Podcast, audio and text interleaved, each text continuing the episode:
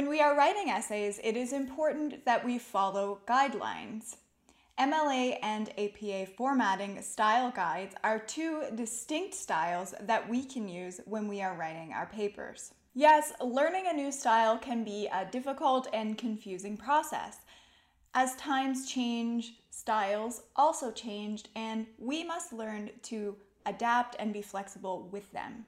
However, if you want to be taken professionally in the academic field, you must learn to use different style guides which are appropriate to the academic field in which you are working.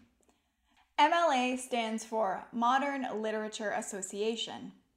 The style was developed in 1883 by teachers and scholars, and the Academy seeks to promote literature and English, the English language, throughout the academic profession.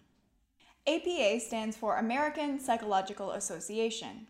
The first time that this style was seen was in a psychological bulletin, which was written in 1929.